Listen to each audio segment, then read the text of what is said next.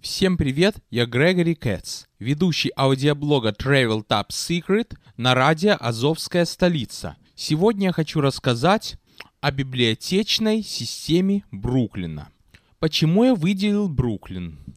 Потому что, как я вам говорил, Нью-Йорк состоит из пять больших районов, или five boroughs, как говорят американцы. Эти большие районы сами по себе – города, которые стали составными Нью-Йорка, то есть Нью-Йорк-Сити. Не путать со штатом Нью-Йорк. Как я говорил в предыдущих выпусках, многие ведомства, например, метрополитен, например, транспортная система, рассматривают город Нью-Йорк как единое целое. А другие ведомства, такие как, например, библиотека, в каждом большом районе своя сеть. Так вот, Бруклин, напоминаю, это трехмиллионный город сам по себе. Вернее, трехмиллионный район Нью-Йорка. И, естественно, библиотека в нем достаточно мощная. И учитывая то, что хорошие книги в Америке хорошо стоят – то библиотечная система, не знаю как сейчас, с ростом интернета, не по дням, а по часам, но лет так 20 назад пользовалась довольно большим спросом. Если честно, когда я жил на родине, по-моему, за всю свою бытность, за все свои 13 лет в Одессе, я в библиотеку сходил два или три раза. Да и то, по-моему, это была детская библиотека потому что книги либо давались в школе в качестве учебников, либо нужно было. Так я шел в магазин и покупал. Во времена СССР это стоило копейки. Как сейчас, и честное слово, не знаю. Не мне вам рассказывать. А в Америке, ну, когда я был школьником-то, школьная система обеспечивает учебниками учеников. Правда, очень часто приходилось делать всякие внеклассные задания. Особенно уже где-то в 11 классе, в 12, без этого никак. То пришлось и подружиться с библиотекой. Мое первое реальное знакомство с библиотекой состоялось где-то так в году 94-м, лет 20 назад, когда я начал готовиться к тестам для поступления в институт. У нас есть такие экзамены. Это, конечно, не ЕГЭ, у нас другая система, хотя в штате Нью-Йорк есть обязательные экзамены как Regents. По всему штату математика, английский, история — это уж аналог ЕГЭ. Не знаю, как сейчас, но говорили, что это заморочка есть только в штате Нью-Йорк. А по всей Америке все, что учитель придумывает. А вот экзамены для поступления в колледж, такие как SAT, TOEFL Test of English as Foreign Language, это кто хочет поступать в колледж, тот сдает. Кто не хочет, тот не сдает. Так вот, я хотел. И поэтому я уже реально столкнулся с Бруклинской библиотекой. Ну, перед тем, как получить карточку читателя, дают небольшую форму, надо ее заполнить. Там вопросы самые обычные. А еще нужно показать счет за электричество или счет за квартиру.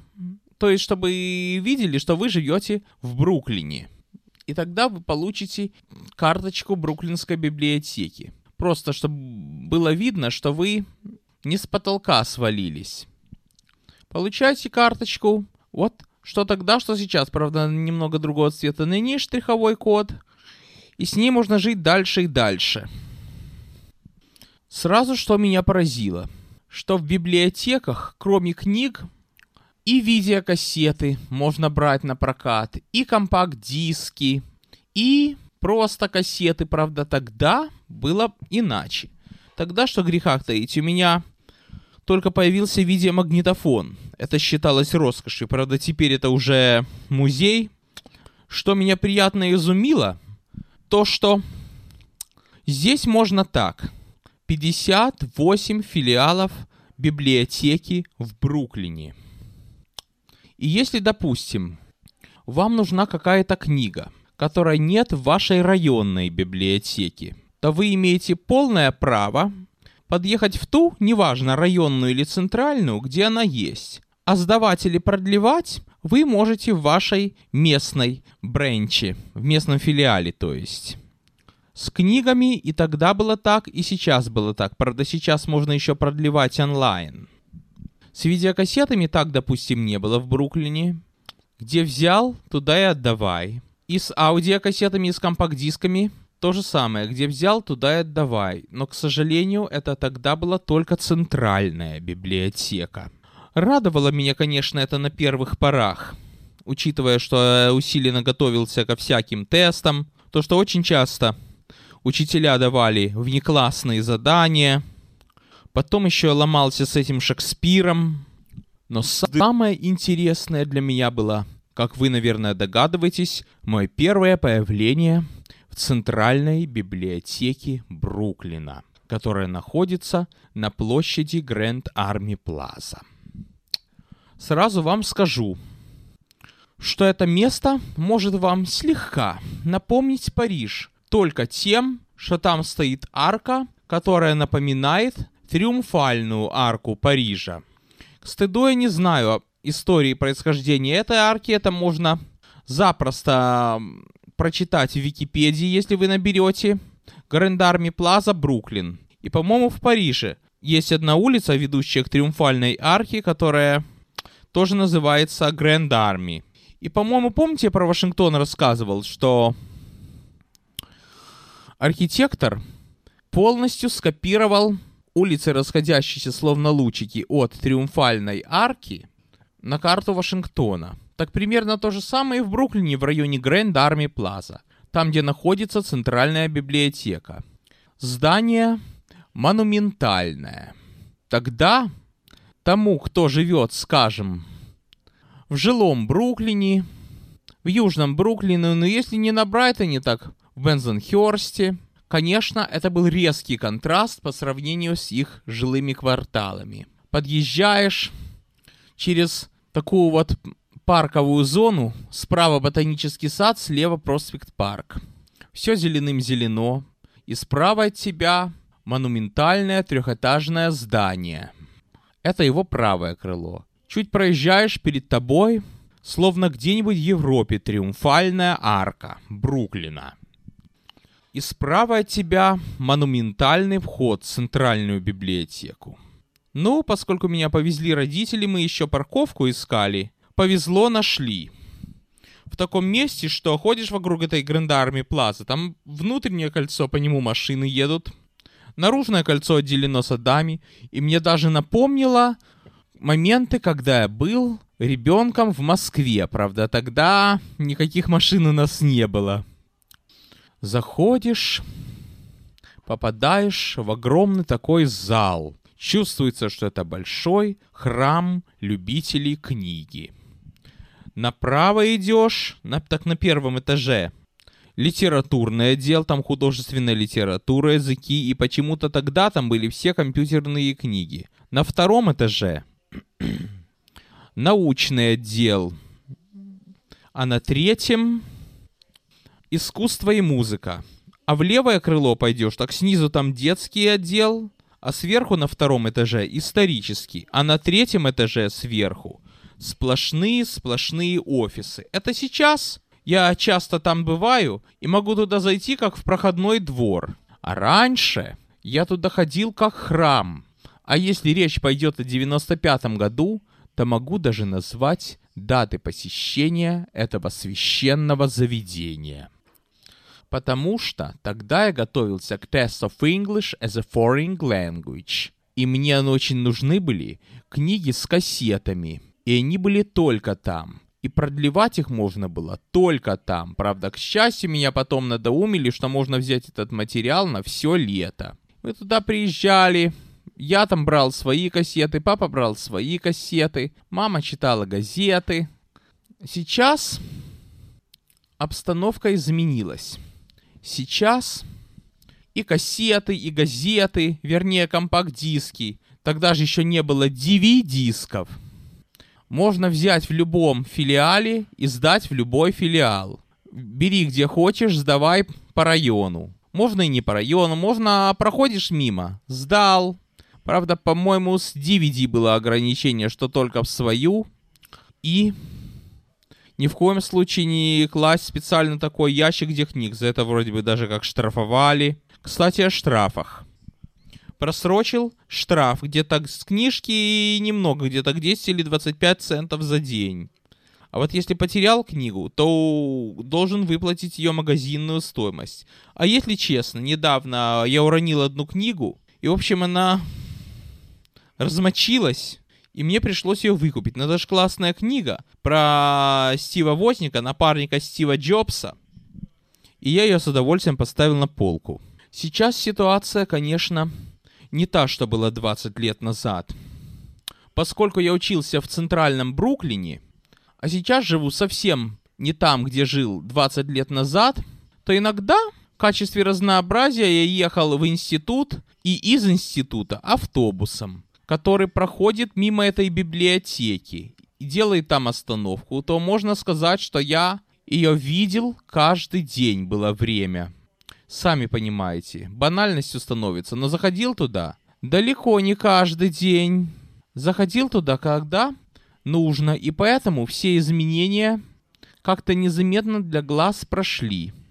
Сейчас я туда прихожу гораздо реже, чем, скажем, лет 10 назад. Но поменялись офисы местами. Хотя с книгами сейчас совсем по-иному. Вот я буквально позавчера там был и лишний раз увидел, что самое загруженное место в библиотеке – это, представьте себе, кафе с Wi-Fi. И в отделах литература, наука, искусство. Возле стеллажей с книгами вы почти никого не увидите. В основном люди сидят со своими лэптопами, нетбуками и делают свои задания. Ну, кто-нибудь из них может держать какую-то книгу с полок. Но, скорее всего, люди, наверное, просто уходят в такое место, где не будет домашнего шума. Ведь дома знаете как? Кухня, потом лег на диван читать книгу, прибей гвоздь, лег на диван читать книгу, картошка горит, а в библиотеке всего этого нет. Поэтому просто очень многие люди используют как тихое место, где можно сосредоточиться. Я так не делаю, мне хорошо дома. И не только в центральной, в районных библиотеках. Столы забиты наглухо а рядом с книгами хоть шаром покати. Ну что могу сказать? К сожалению, время меня моложе не делает, и не только меня. И мозги мои стареют. И очень часто бывает, я что-нибудь возьму в библиотеке, вот не удержусь. Прихожу домой, открываю, смотришь книгу, видишь фигу. Чего греха таить? И я такой. Тем более интернет сейчас располагает, по-моему, гораздо больше информации, чем все то, что в библиотеках. Но то, что книги на сегодняшний день окончательно отошли в предание, а проще говоря, то, что сейчас книги умирают, я сказать не могу, к счастью. Дело в том, что недалеко от центральной библиотеки Бруклина находится очень красивый район Парк Слоуп. Это буквально два или три шага на север от проспект Парка. Как я вам говорил, там викторианская архитектура, там напоминает Англию. Вот именно что напоминает, но не похоже. Так вот, там есть книжный магазин Barnes Nobles, о котором я вам рассказывал. Заходишь туда, и совершенно другая картина. В магазине, конечно, есть свое кафе, так там просто яблоку негде упасть. И возле книг, и возле развивающих игр, которые продаются в этом магазине, полно народу. Вот не знаю, то ли люди туда заходят просто почитать книги, нет, чтоб купить, то ли покупают подарки к праздникам, но очередь достойная. Думаешь, вот почему же? В библиотеке хоть шаром покати, а в магазине полно народу. Видимо, продаются там какие-то бестселлеры. Видимо, у книжного рынка с библиотеками какая-то, может быть, договоренность, что сначала она должна продаваться по определенной сумме, по определенной стоимости, потом, когда уже она немножко выйдет в тираж, то уже копия в библиотеку поступает. Хотя бывают такие востребованные книги, что мало не покажется. Например, Дина Рубина, когда мы хотели ее почитать, то перед нами в очереди было 39 человек. Почитали всего недельку и вернули. Не легче ли, спрашивается, купить? Ну, Дина Рубин это мой любимый писатель. К сожалению, мало читаю книг. Мне просто в детстве очень не повезло с преподавательницей. Поэтому, сами понимаете, но я понимаю, что книги это богатство. И перед библиотечной системой преклоняюсь. Говоря уже о центральной библиотеке Бруклина, находящейся на Грэнд Арми Плаза, хочу добавить, что сейчас там появилось еще четыре комнаты для того, чтобы производить групповые занятия по интересам. Ну, есть такие группы, клубы, которые встречаются по интересам. И есть даже одна со студией звукозаписи. Но туда я не рвусь, там дорогое оборудование, там конденсаторный микрофон, еще что-нибудь напутаю, и мне придет счет, что я, мол, поломал. Но недавно ходил туда, и там было занятие для начинающих программистов. Ну, там вообще просто было рассказывали, что такое программирование, для чего оно. То есть эти библиотеки, публичные в смысле, мне кажется, что они немного перепрофилируются. И в нашей районной, кстати, постоянно выставляются гильдия мастеров бруклинского искусства. Понимает хозяева, что книги сейчас не популярны, во всяком те, что у них на полках, их содержание можно преспокойно, даже в более доходчивой форме, найти в интернете. И то, что одними книгами не продержишься, поэтому им приходится перепрофилироваться. Кому в концертный зал, кому в маленькую выставочную галерею, а кому вообще в кафе. Вот такие дела на сегодняшний день.